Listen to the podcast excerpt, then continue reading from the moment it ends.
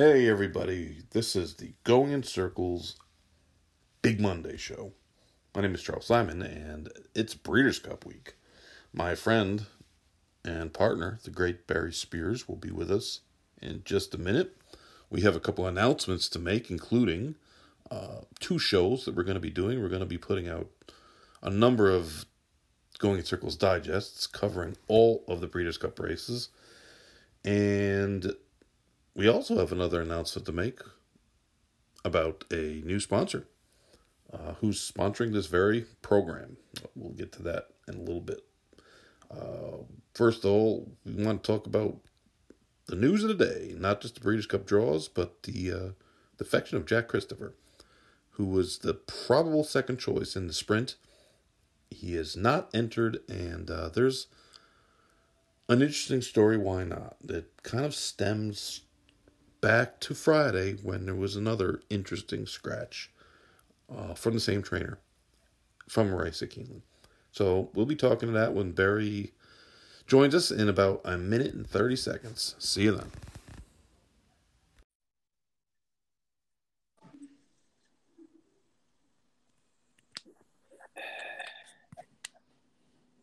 Is this Barry?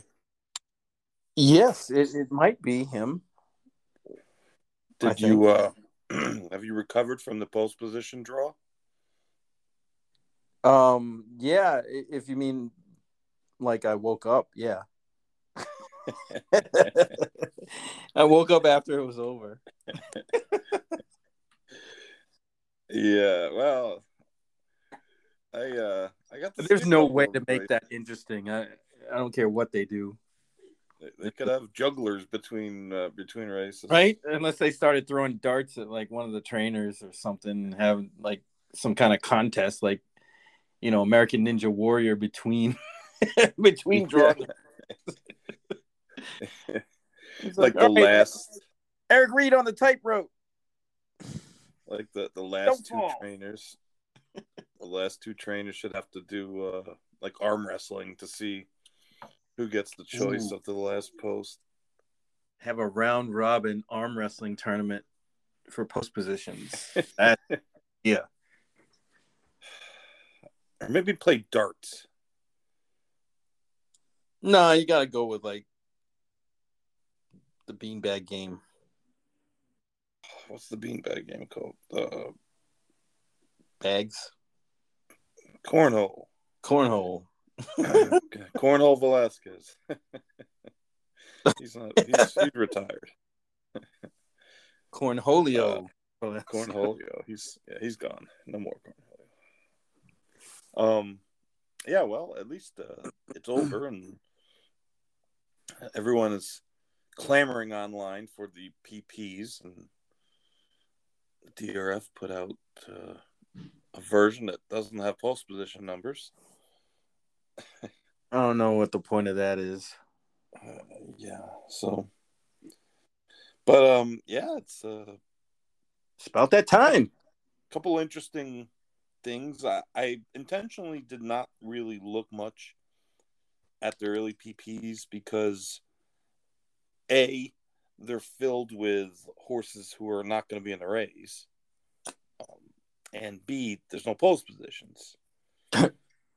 and to me, it matters a lot in a lot of races. I mean, it might not matter like as much in a race like the Classic, where it's not a big field. There's going to be two or three horses uh, up north near the lead, and everyone else is just kind of, kind of, you know, figure out their position. But, but some of the other races, it, it, it is important.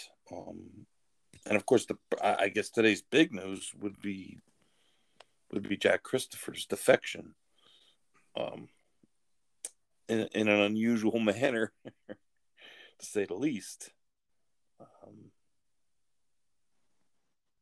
you know, the announcement came down. How do we say this? Um, the other day, I made a tweet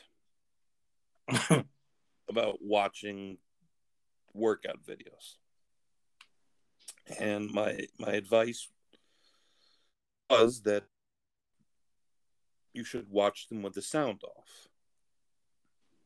And one of the reasons that because Jack Christopher was shown on video the other day and he was standing out and the announcers were talking glowingly about him as they should he's the horse has got a very good record it was going to be probably worst second choice in the sprint and then he started to jog off or should i say uh, um, very stiffly jog off. Yeah, that's and a good. Right? as he actually looked like I did the other day. I was gonna say he, might have looked yeah. worse. Yeah, so I think I was worse, but he's younger than I am. But the announcer said, she said, uh, he's a beautiful mover. As he was basically blimping. And it to be just, I understand that they're coaching about things, but um, there's code words that you can use, like, uh, you know, stiff or. Right, he's working it. He's working it out right now. Yeah, so a, little, a little cranky. I think she said that. I think she said he's he's a little crabby or something like that to that effect. Yeah, uh, yeah. but he, she, wasn't a great mover. Said he was a beautiful mover. he's not a great mover, that's for sure. We know that. Um, and this is not like a new thing. I I remember Holy Bull, who everyone remembers, um, as a great horse. I remember seeing him as a four year old early in the winter and you know everyone knew who Holy Bull was. When he went out on the track, he was a distinctive looking horse, anyways. And when he went by you jogging in the morning, he looked like a five claimer. I mean, it was not pretty. But when he turned around and, and, and galloped, he went great. When he worked, he looked he was like he was flying. Well, that's that's kind of the thing that I guess is going on with Jack Christopher because from what I've seen and heard and got DMs about and stuff like that is that the horse is sound. It just doesn't look pretty. I mean, well, I don't I don't know for sure because I don't see him obviously every day, but I mean it's not far fetched, but it just kind of raises questions about the thought process and how they scratched the horse, and it didn't seem like the connections nor the trainer wanted to. Well, the problem is this: the horse has an issue. Period. yeah, clearly he had it last year. Every horse that that travels like that has an issue. Every horse has an issue. Period. It just is. It just, it just is. I'm sure Flightline looked like that at points in in his career where he was, you know, mysteriously missing, right? He, he just wasn't. We had huge gaps where he did nothing for a long time. Right. I'm, I'm sure he wasn't uh, just, you know, laying on the couch with a with his feet up uh, watching hmm. the games. Uh, we also should, re- you know, re- remember that what happened to Holy Bull. Mm-hmm. Uh, and that's not to say that this horse has a fracture. He's going to have a fracture. He's got a. Uh, we don't know. I, I, don't know what what's wrong. I can't say what's wrong. He's maybe some soft tissue issue. Maybe he has some bone bruise. Maybe he has. I mean, there's a million things that can be, and it's not always readily available. I mean, it, it's not always apparent. But we're in, a, in an era now where where we're going to be seeing these things happen more and more often. And because it's a it's a high prominent horse in a in a championship event it, it's news. But this happens a lot now. And as you drop down below the stakes level uh, especially into the claiming level the horses go rockier um Well, it just it- it's like they're trying to get out ahead of it before they had what happened a few years ago where the horse did look bad training and then broke down during the race. right. And I understand that, you know, they're trying to prevent anything like that, but I mean, yeah, which is it's when That's fair. Sound, there's no problem. Honestly, you, you can't. An unsound horse is an unsound horse. The horse has not been traveling well, and that that is that's the truth. Um, used to be able to do vet work a lot closer to the race, so that's something that um, you know the horse is not going to get better. There's nothing you can do from here on in. Now, when you say vet work, what do you mean closer to the race?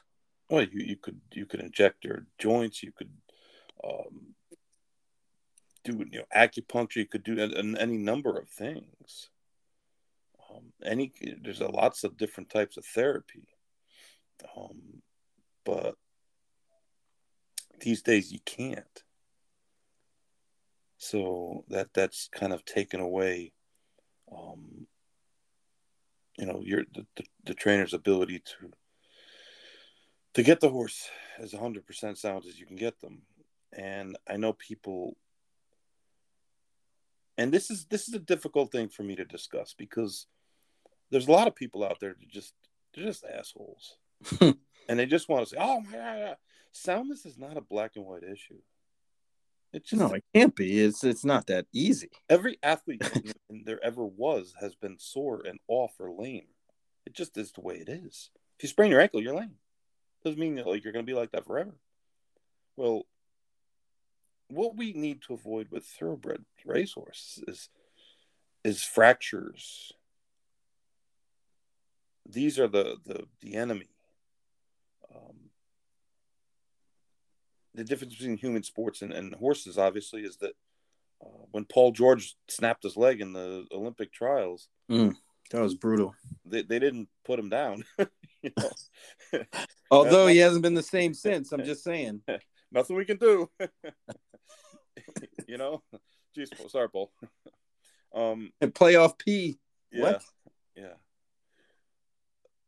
So yeah, it, it's it's that's something that needs to be avoided, and there's um, there's so much more we can do now diagnostically to look to scan the bone scans um, that find a, lot of times when a horse is off or a little bit off or just a tick off and they can't really find anything else it's bone bruising. And that's something that we never really knew about um, until relatively recently because of advances in technology and the ability to see the the actual bruising on, on the, the mostly on the weight bearing joints on on the, the the top of the bones and the weight bearing joints. Um, and what what that does is the bruising and bruising is a term it's not like bruising your arm but it's a, a lack of, of blood flow. And that's where you'll see condylar fractures start because that part of the bone is actually a little bit more brittle at that time um, and it's you know obviously causing a horse a little bit of pain but it's not something that you can see from the outside. Without scans or x-rays you just cannot see it. Um, so you know perhaps there's some of that going on. And we raced horses like that for 100 years. So it isn't as though and, and there's plenty of horses racing like that probably today Mm-hmm. at the lower levels because you can't just get uh, spend a thousand dollar diagnostic test on a horse who's a four thousand dollar claimer, five thousand dollar claimer, ten thousand dollar claimer. It's just not realistic. Um, but that doesn't mean necessarily that you know the horse is going to break down or does has a broken leg or has some sort of soft tissue injury it, it's just there's a lot of nebulous um, soundness issue um, it's just very difficult to under for people to understand. It's not a it's not a yes or no, black or white, thumb up or thumb down. Well, I I I, I actually like your analogy when you say, you know, it's like spraining your ankle. You know, where you'll recover from it, but at the moment it hurts and you you limp. That's something relatable that I can understand. Um, but it, it's you know usually, or at least my thought process is with horses of that caliber, of Jack Christopher's caliber, I would assume they would kind of do the scans, X-rays, all that stuff to make sure. Because I'm I'm sure he wasn't just out there that one day and just started doing that. Well, his trainer said that they did. Right. And yeah. Bramlage, Dr. Bramlage had them, and they didn't really see anything. Um, which, I mean, there's if you throw Dr. Bramlage's name in there, I'm sure that that's something that he's going to verify. Right.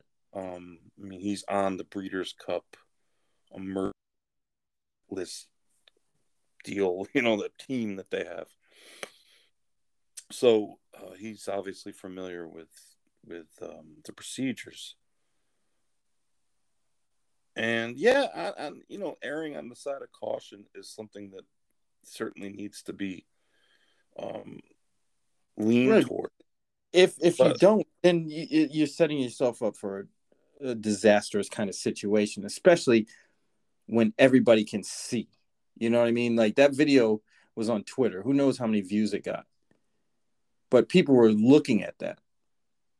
And people can understand looking at that video, you know, even even people that aren't involved in horse racing just saw the video, be like, oh, what's wrong with that horse kind of thing. And you know, it's like, well, you see that and then the horse runs and gets hurt it's it's like a terrible no-win situation for anybody. No, and it's a difficult situation, and right because you don't want to piss off the connections. You know, you want them to run, and you know they want to run, but at the same time, you want to be careful and not have some disastrous thing on national TV.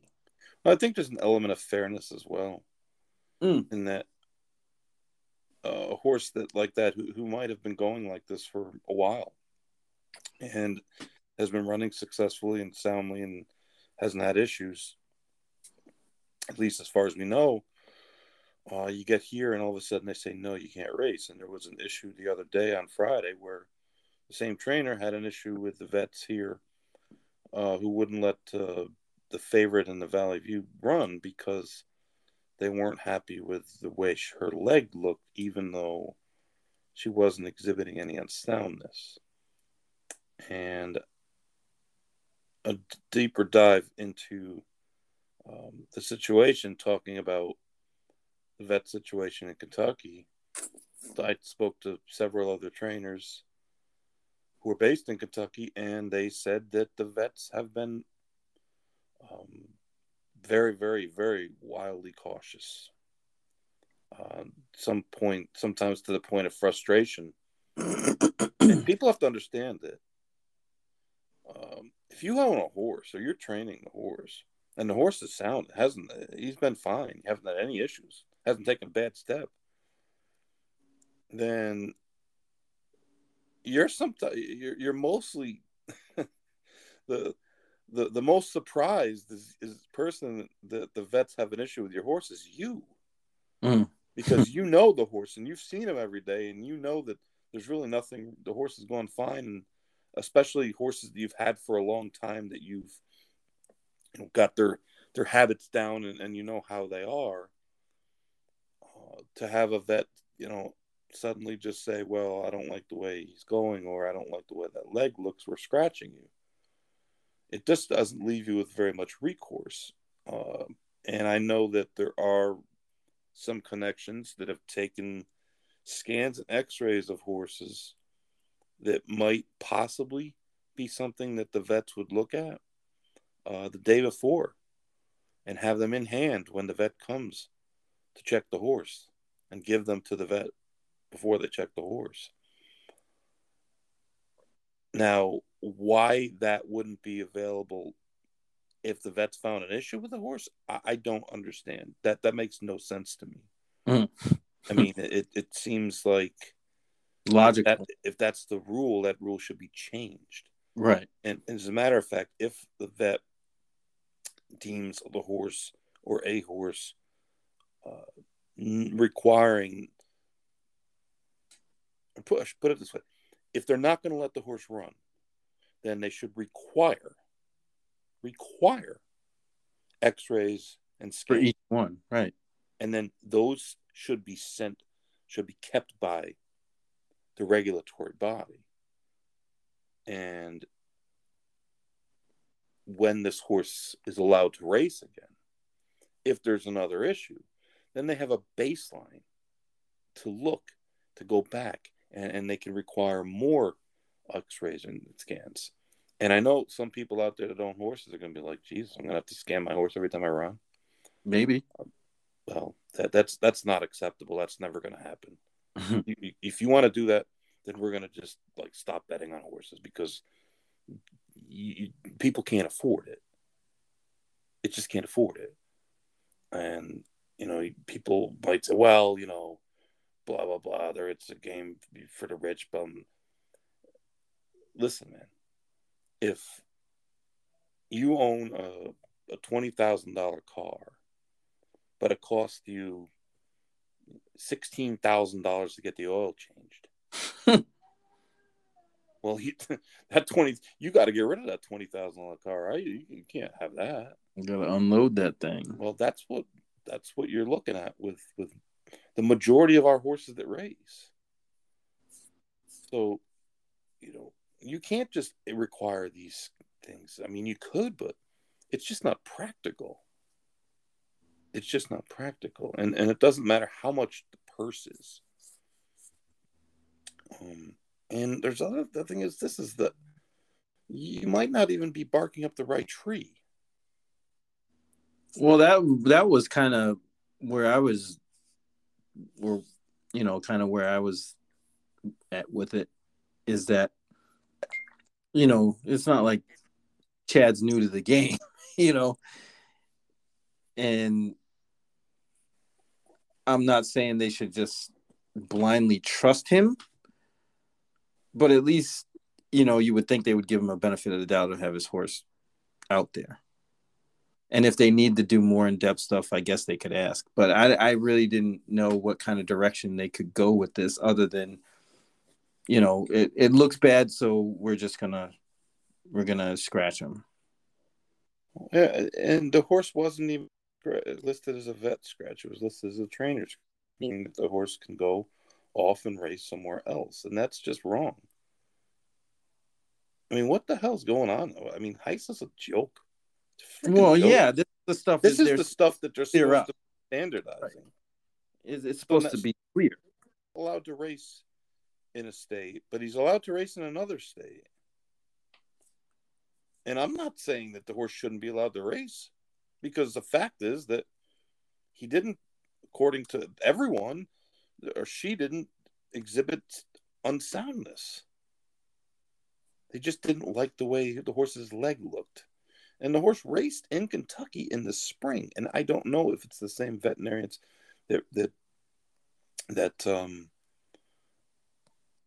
um, examined the horse in the springtime, which would have been, if we had any journalism left in, in this business, would have been a logical question to ask. Someone, someone would have asked. Uh, you know, Paulick, they put a report out just basically, um, you know, saying that Chad Brown shouldn't uh, be critical of the veterinarians, which is complete bullshit. Complete bullshit. That's why this business is is headed down the drain because no one's allowed to say anything. Regulatory vets stink for the most part. It's just the re- it's the reality of it. It's the truth. It's the truth, and they're put in an impossible position. That's the other problem. That's the other problem. And a lot of them uh, uh, just aren't they're not experienced enough. I'm not saying in, in this situation these two people are or aren't. That's not for me to say.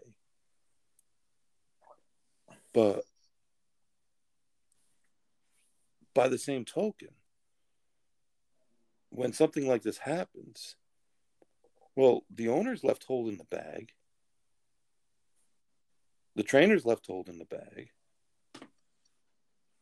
The jockey who, who flew down there, well, he, he lost mounts somewhere else. He lost the mount in that race. It's not, and and this is the other thing is, if anything happens from here on in, then it's almost as though the horse is tainted. Right, because they're going to be like, "Oh, remember when?" exactly. So if there is actually something wrong with the horse, then no one has an issue moving forward. It's just the way it is. But if if it's done arbitrarily, which is how it sounds, I, I just don't. I, I don't want to hear people say we shouldn't complain about this. We should, we should complain about. People should complain a thousand times more. That's the only thing, way anything ever gets done. Acting like HISA is great. HISA sucks. I mean, I'm going to call it. I'm going to say the truth. It sucks. What do we? What have we gotten? Stupid whip rules that, that nobody freaking cares about you know, the, all the, the people that supposedly we were appeasing with that don't don't pay any attention to it. All it's done is aggravate people, take money from owners unjustly. There's still 30 jocks every month getting suspended.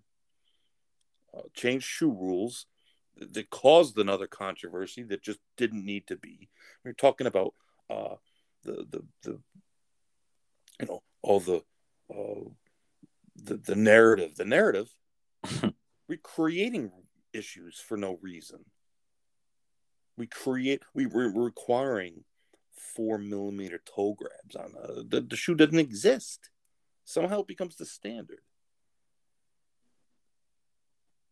I mean, seriously, what, what is how is it done? Oh, just give it time.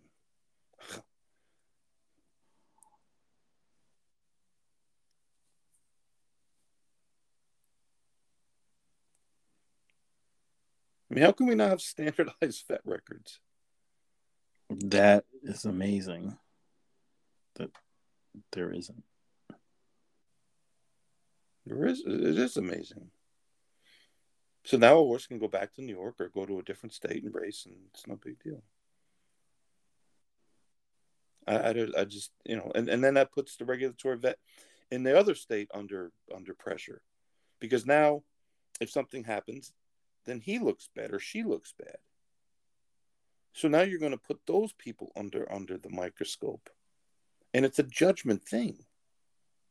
So if the judgment keeps saying, "Oh well, we're going to err on the side of caution," well, that's another horse. You just go ahead and retire.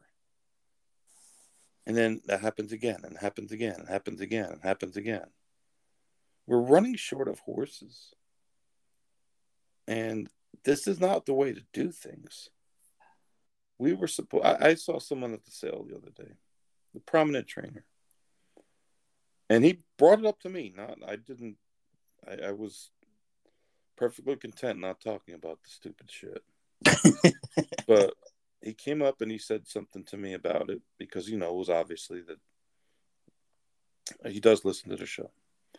Um, and he knows that, you know, We've talked about it a lot.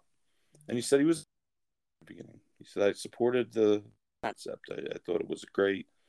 Uh, I thought we'd get rid of the cheers. I thought we would standardize the rules. We would make it easier going from state to state. Uh, and he said I was under the misconception that uh, licensing was going to be fixed as well. And he said, I have to tell Everything. you, yeah, a couple months in, he goes, uh, it doesn't seem like any of that's happened, and things are still as confusing as ever. The rules are still different everywhere. Um, you know, the blacksmith issue has been perplexing, and he goes, uh, "I have a couple owners that are really not uh, you know, the, they're not all that forgiving of people. Who was kind of the gist of what he was saying. So if his jock gets to the point where he hits the horse 10 times and the guy loses the purse, they might all get fired. Um, which is another point about a horse in a stake race that would be scratched by the vets when there's really no one sound that's being exhibited.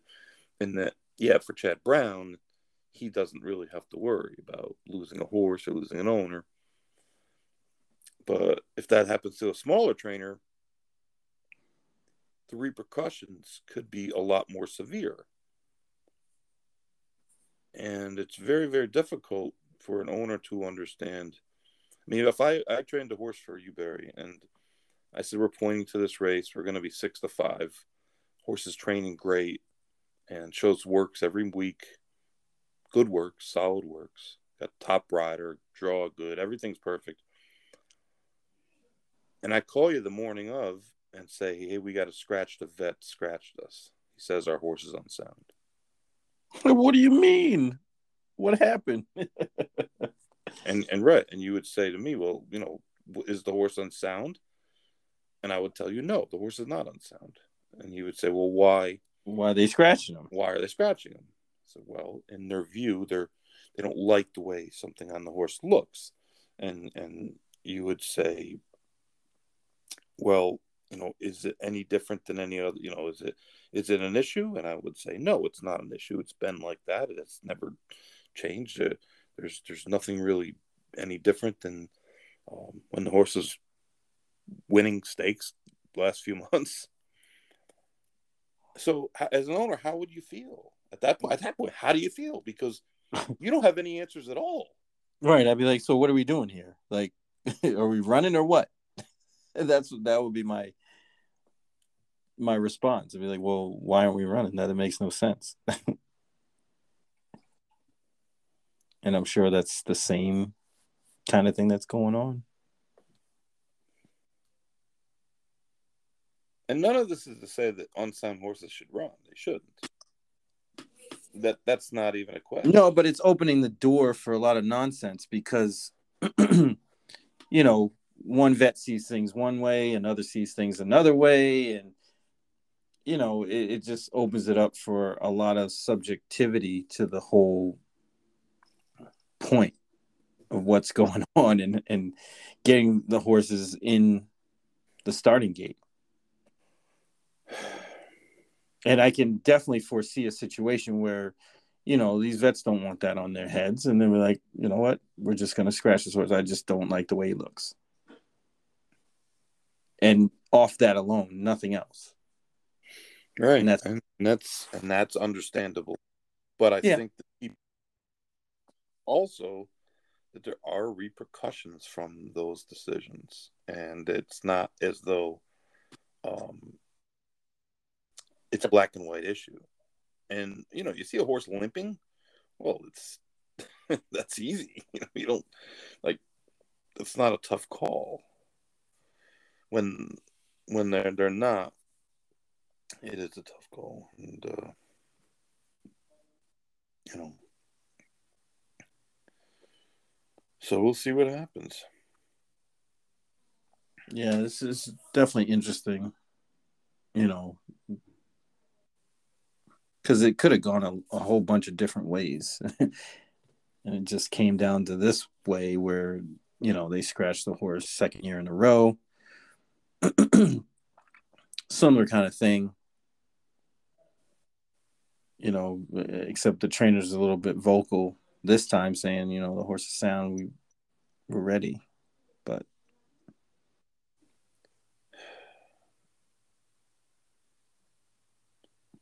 it's very hard to find regulatory veterinarians.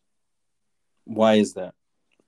Well, first of all, there just isn't the volume of students that go into large animal practice. Um, most veterinarians go to small animal, right? Dogs, cats, clinics. There's just more money in them. Better hours, more money, weekends off. a lot less uh, physical demand. And um, you know, there's there's a shortage of vets. There's a shortage of vets, period. But there's really a shortage of small animal vets. Or, excuse me, large animal vets. Um, and regulatory positions aren't really that great. They don't pay that much, first of all. Second of all, you're not really practicing vet work, or excuse me, you're not really practicing medicine. You're you're an administrator more or less. Um, you know, you're you're checking for soundness. Um, you're drawing blood,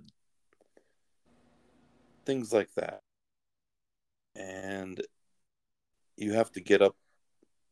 I mean, the hours aren't great. You have to work in weather outside, whether it's good or bad.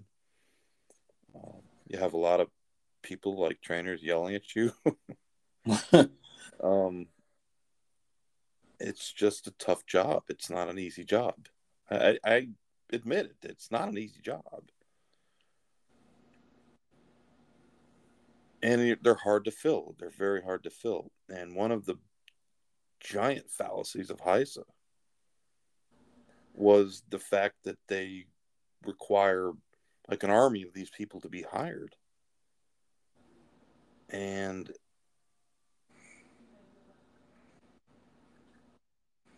and don't get me wrong, not every single regulatory vet is terrible. Uh, I mean, Dr. Verderosa in New York was is, is, is excellent. He was he's been a, a, really really good regulatory vet for a, a number of years, but they're also limited.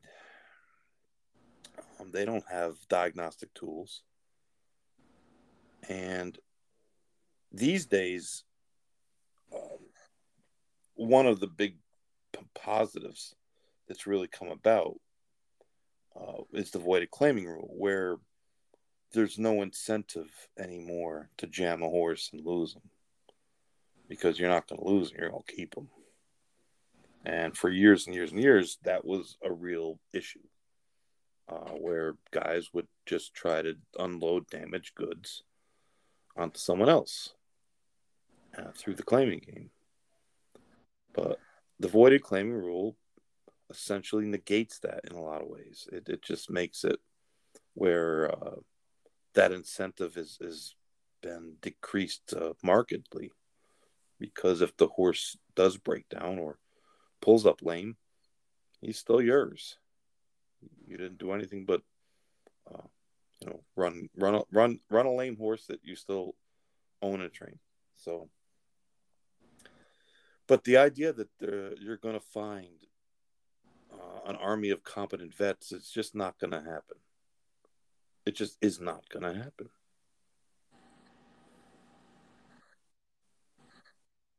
And where are they going to come from? There, there's some of the smaller tracks, they can't even get practicing veterinarians. It's hard to get practicing veterinarians, let alone regulatory veterinarians. So.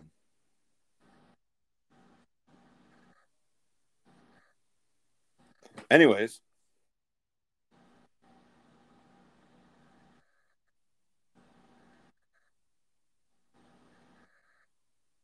we have to uh we have to make an announcement actually. Yeah.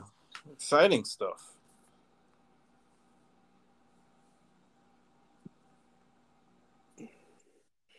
We will make an announcement as soon as I can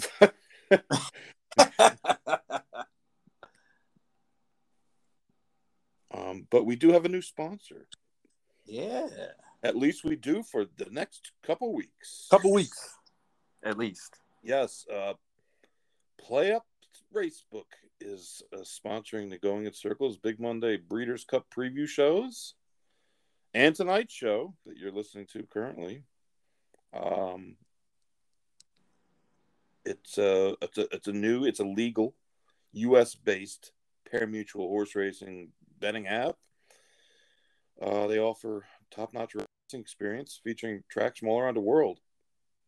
They have a special deal uh, for the Breeders' Cup. New players receive a 50% deposit bonus up to $250 and generous wager rewards. This week only, because it is Breeders' Cup week. If you make a, uh, a deposit of $100, 25 in your account to bet on the Breeders' Cup. Sign up, make the deposit, go to the app, in the chat, tell them you want the Going in Circles $25 bonus.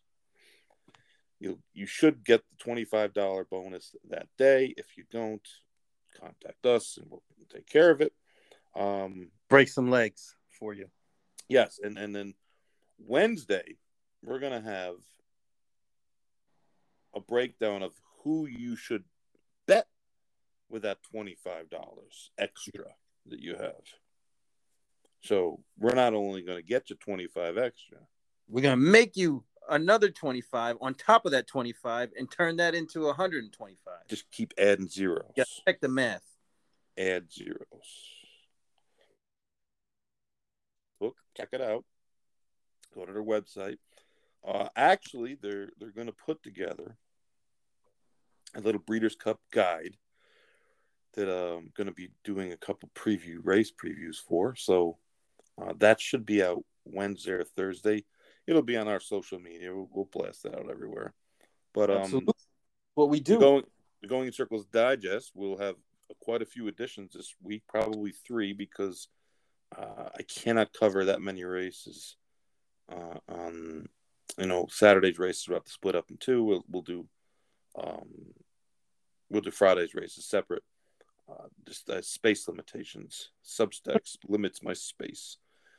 Uh, so so those will be out this week. Also sponsored also, so sponsored by uh, PlayUp Racebook and Game of Silks, which Game of Silks. Game of Silks, the, the big horse reveal is coming. It was Oh, yeah. delayed because of some technical issues, because, you know, it's- Uncharted Technical- territory. We're- We're getting it together. technical glitches always sometimes, you know, technical glitches are bitches. But that's going to be, be going on. Uh, everyone that's involved with Game of Silks have an avatar. You got a horse coming. They will be reviewed very, very soon. And uh, I know everyone's excited about that. So, we just thought uh, you should check it out. But uh, Yeah. you do a, a, race of the day from Play Up, too. Yes, I did the last couple weeks. A race of the day on Saturday. Probably be the same thing this weekend. Probably give you one on Friday and Saturday.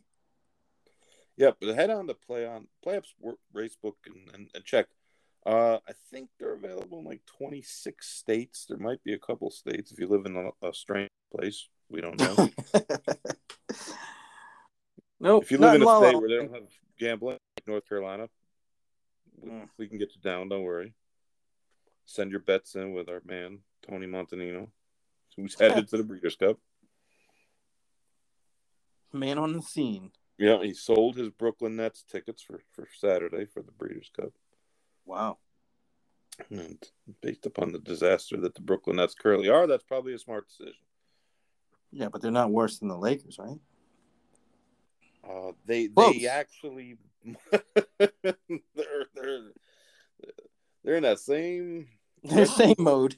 they're in the same area code. yes. However, none of the Lakers have uh, been uh, accused of uh, being an anti-Semite this week, Oh. so they may have the leg up. but uh, no, we'll do. We're gonna do our man. Oh, our man Jason Bidas is back. JB. Preview Okay, that's what's up. back for the preview. So he's got some. He's got some thoughts. I asked us. You got any interesting thoughts? You know. He's Uh, always got, you know, anybody that's a fan of Kansas basketball has to have some interesting thoughts, right? he, he he told me that, that he has a very strong opinion in one of the races. I said, okay. He told me it was. That the you know I I, I can appreciate outside that. the box. Is it outside It's the not box? an easy race. There's there's there's quite a few contenders, and he has a very strong opinion on them. So that's fine.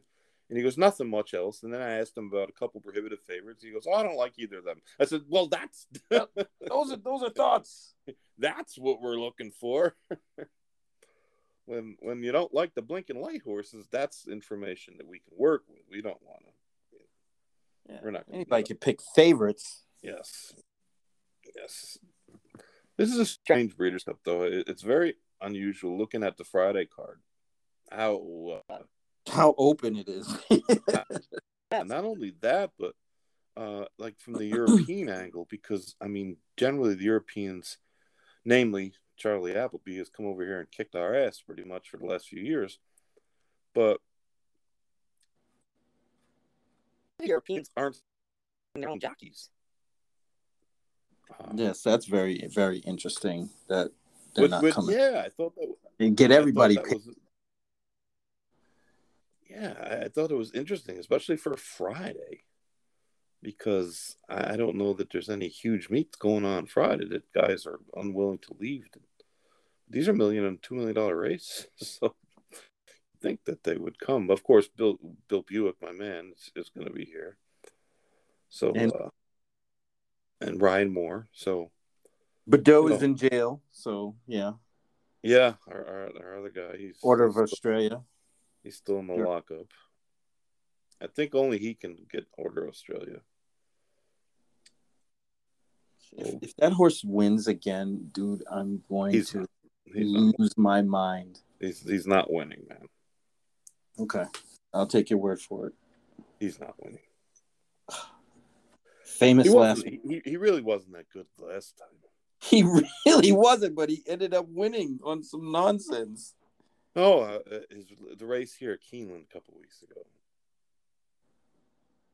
Oh yeah, he was horrible. The the elbow man put him in a good position, and he, he just you know, me ran out right. These are bad turf races, though. They're bad. They're not good races. They're bad. Friday, and, or all no, of them. All the turf races. They're just not. It's just a bad, a poor year across the board for the grass horses. I mean, and and of course, this is comparing, you know, breeders' cups to other breeders' cups. Well, yeah, but, I mean, it makes sense. Two years after COVID, uh, there was a lot of nonsense that went on, so I can see that. That makes it sense. It just seems as though the European contingent is a little bit light. I mean, the American, the American, the the mares have been pretty good. Uh, in Italian's been good. Yeah, well, they're all all year.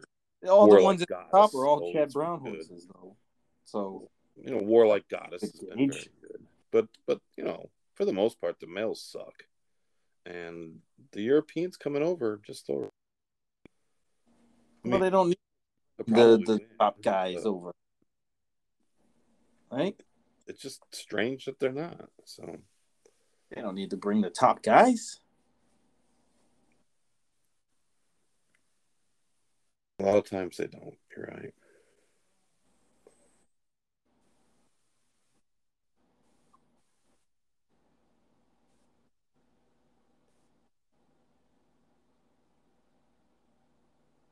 So yeah, Letruska.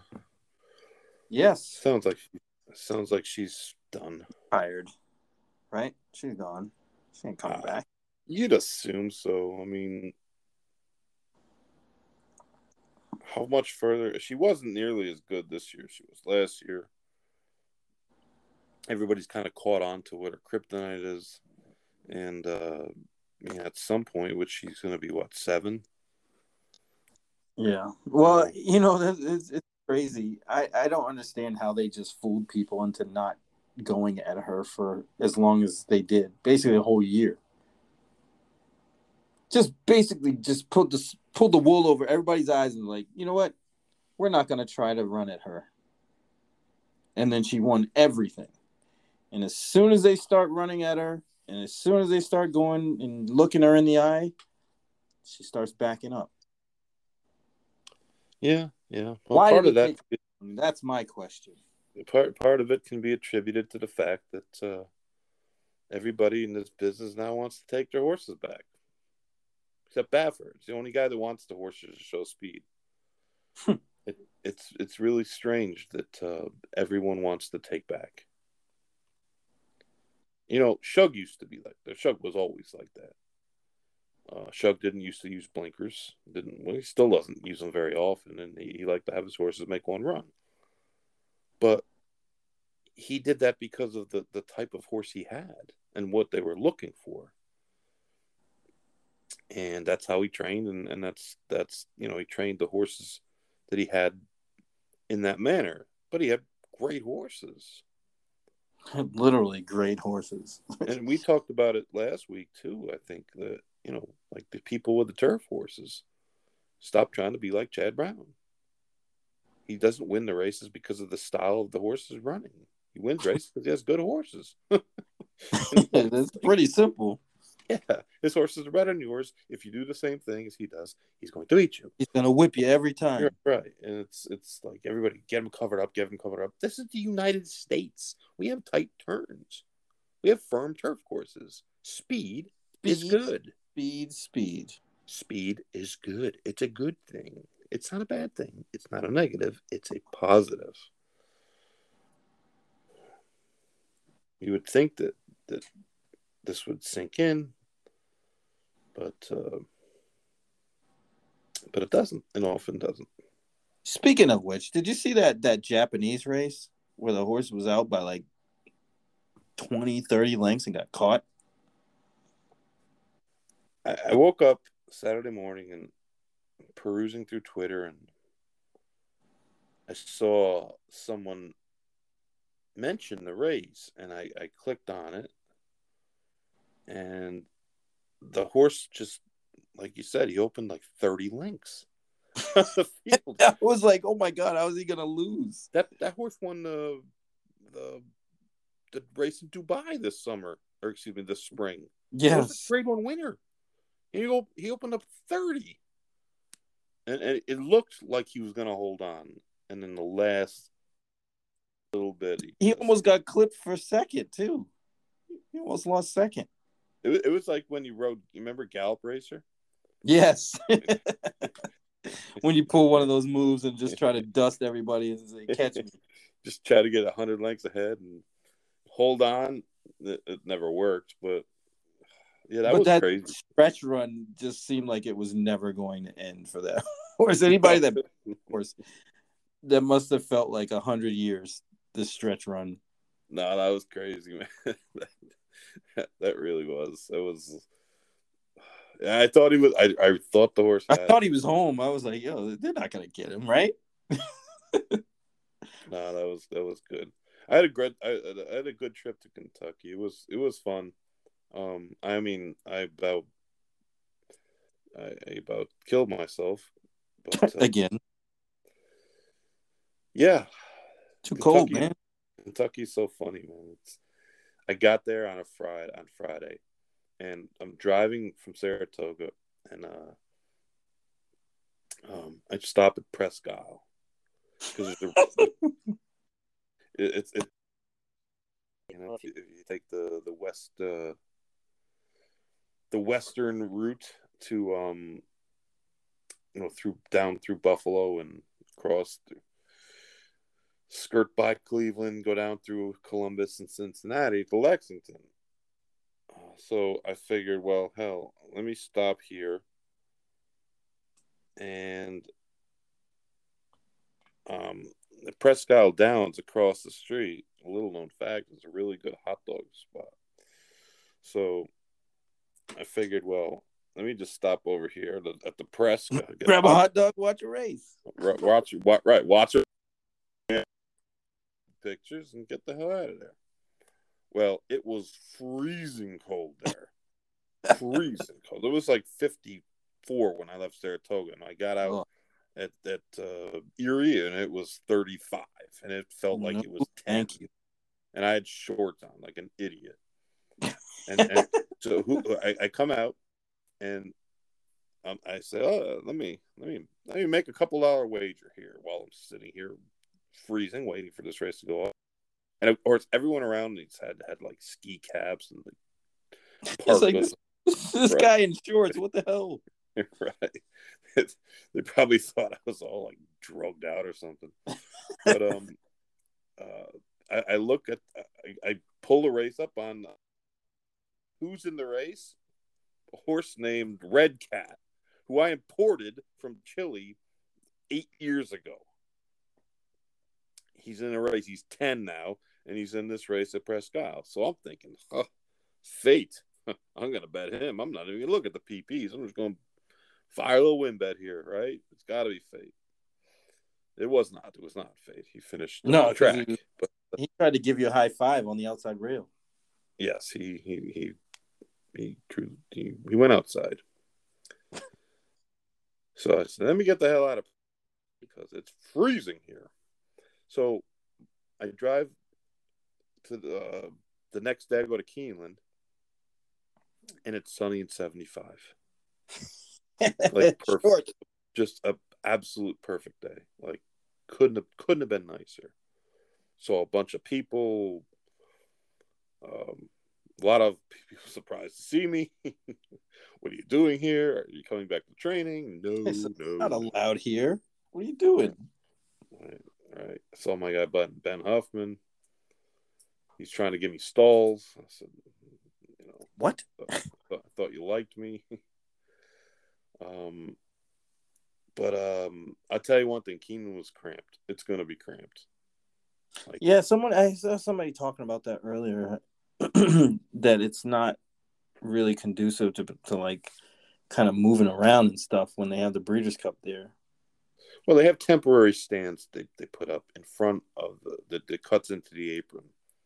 Um, and Keeneland is not a real big grandstand, anyways, and that really kind of makes it tight. I mean, I don't know exactly how many people were there last Friday, but it seemed like a lot, and it was tough to move.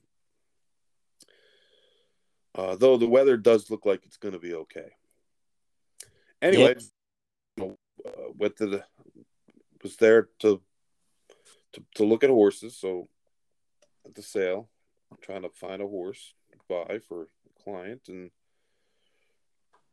Friday and Saturday were were, were perfect, really nice days. And then uh, then it got cold. And when you left, the warm weather left. It turned to the Arctic. Uh, we did find a horse. Got lucky. It's not an easy market to buy a good horse, man. It is tough. Everybody's buying them, It's or the people at the top are trickling down into the other books. Yeah, well, they, they have to find something. You can't train an empty stall. If you're trying to pinhook, well, you can't pinhook a, a an empty field. You, you got to have something. So, but horses that that are physically, it's another thing that's kind of difficult to explain because you say athlete. I say, well, what's the difference in athlete? If if I could take two horses and have them walk, and I could show you what what what you're looking for, it'd be so much easier in trying to explain it. But um, even the ones that don't have huge pedigrees get a lot of action way way way more than they would have years ago and turf horses um, are not as undervalued as they used to be either you used to be able to find turf horses nice turf horses and not have to give a lot for them because they just were going to be turf horses you know the ones you knew were almost assuredly going to be grass only Right. uh, those ones go for six figures now too, Hmm. And uh, it's it's it's tough. It, it it's a there's a definite disconnect, definite disconnect between the racing and the breeding and the uh, sales. Um,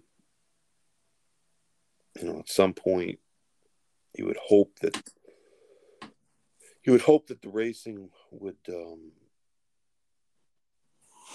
would gain the optimism that currently exists in the sale market, but uh, I don't know. I don't know that that's going to happen. But it was great to see so many people. Um, I hadn't seen in a long time. Yeah, I saw a lot of nice new sires who I have opinions on that I a lot of their horses until the other day. I know there's one really don't like.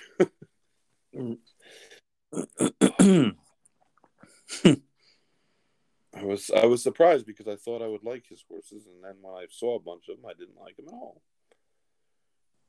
I think I looked at one, and I'm not going to say who it is because I just No, I know because you don't want your your Twitter will go Yeah. crazy, bananas. stud DMs. What are you saying? be, be pissed off at me. And then of Oh, course, the, the the horse will probably have like four Grade One winners first year, but but remember, most stallions do not make it. That's true. And I guess that emphasizes what we were talking about the last couple weeks on how bizarre that there's so many coming out this year. There's an army of horses that are retiring. Mm. I guess you could probably add Jack Christopher to the list. Yeah, I would I would think so too. And Coolmore owns a big chunk of them. And uh, one thing you can say about those boys, they are not afraid to retire one. Nah. From the pe- from the people who retired Blackbeard at two. yeah, if you're willing to retire a two year old, you you're Ain't the first time they did either. I know, that's what I mean. Nobody's off limits. No, no, they're they are a stud farm first. And they don't care. They're not partners. They they do what they want to do, which you know, put as much money in the business they have last uh, forty years. You can do whatever you want. No one's really going to question it. But um, yeah, there there is a, a, a literal army of horses that are retiring to stud this year.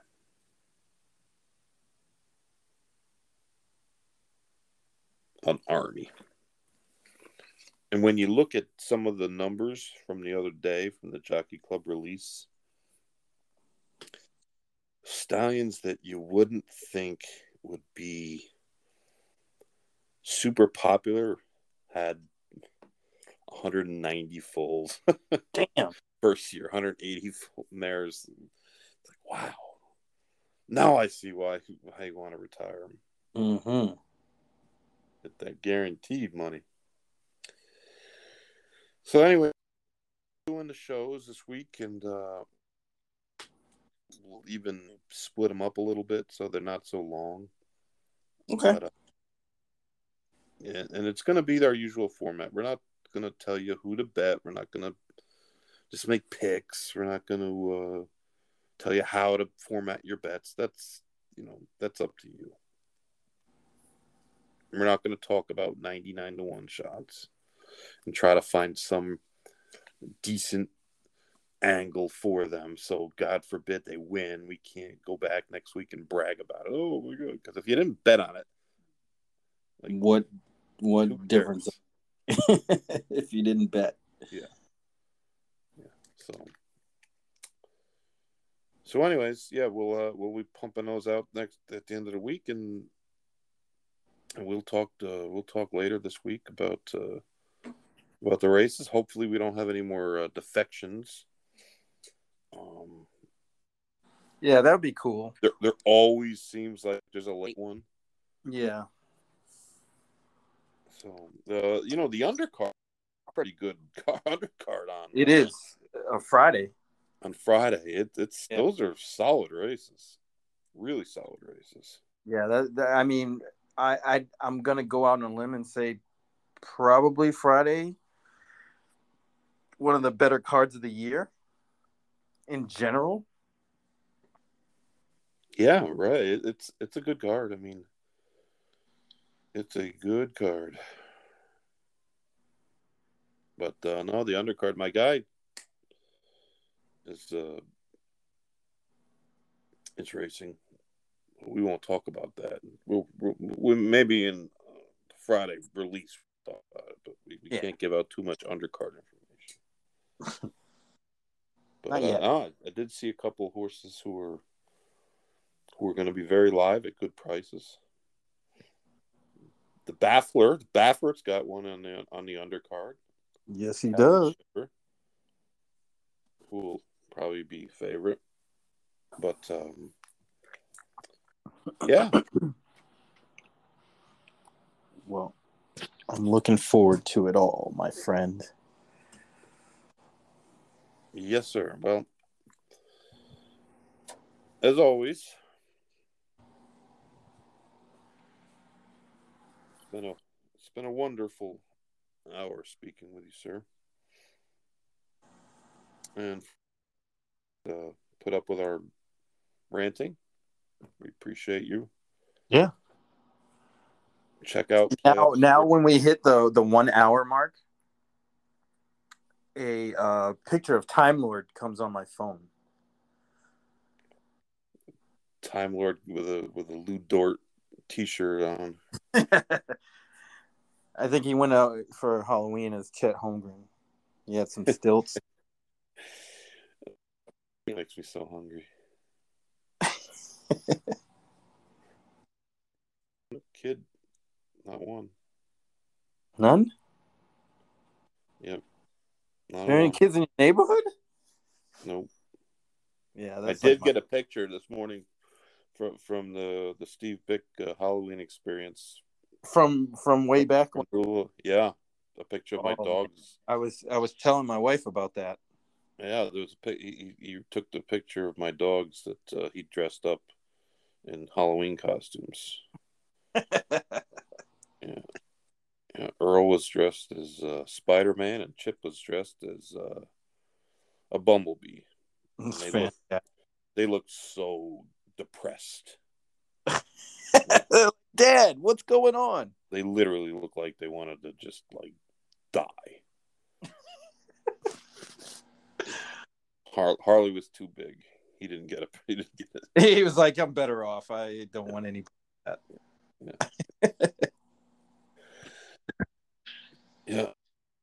The greatest Halloween experience ever. The Steve Bick Halloween. It's like the Bob Hope. uh, Legendary, special. The Steve Bick Halloween special. legend. He's a legend. D of. He's of, the uh, MC. What do you mean? of he's Audubon Park. Of Halloween ceremonies. Yes, he was. Well, all right. Like I said, we'll uh, we got lots of stuff to do this weekend, and um, hope you'll check it out. Yeah. We'll be everywhere. We'll be. All right, sounds good. We'll talk to you later.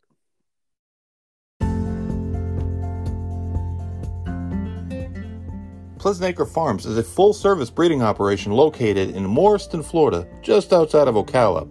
If you want to get involved in the breeding business in the Sunshine State, or you're already involved, Pleasant Acre Farms is really the only place you need to know. Joe and Helen Barbazon, who are just great people, do a fantastic job taking care of your mare. Uh, they have a solid roster of 13 stallions with a really diverse group of pedigrees your mare will find a match at Pleasant Acre Farms. Currently, the star of Pleasant Acre Farms stallion roster is Neolithic, who is by far a runaway winner of the Freshman Stallion of the Year here in the state of Florida. His son, Make It Big, just made it three for three, winning the $400,000 springboard mile at Remington Park, earning 10 points towards the Kentucky Derby in the process. Pleasant Acre Farms is your one stop shop for breeding in the state of Florida.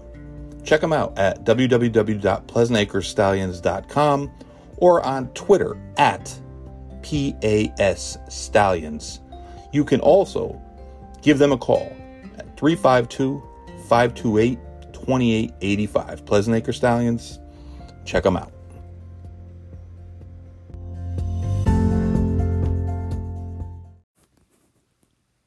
Hey everyone, PlayUp Racebook has a great Breeders' Cup promo. Just wager 250 bucks or more on the Breeders' Cup races Friday and Saturday, and you'll receive a free $50 wager. Download the PlayUp Racebook in the Apple Store or head over to playup.com. Check it out.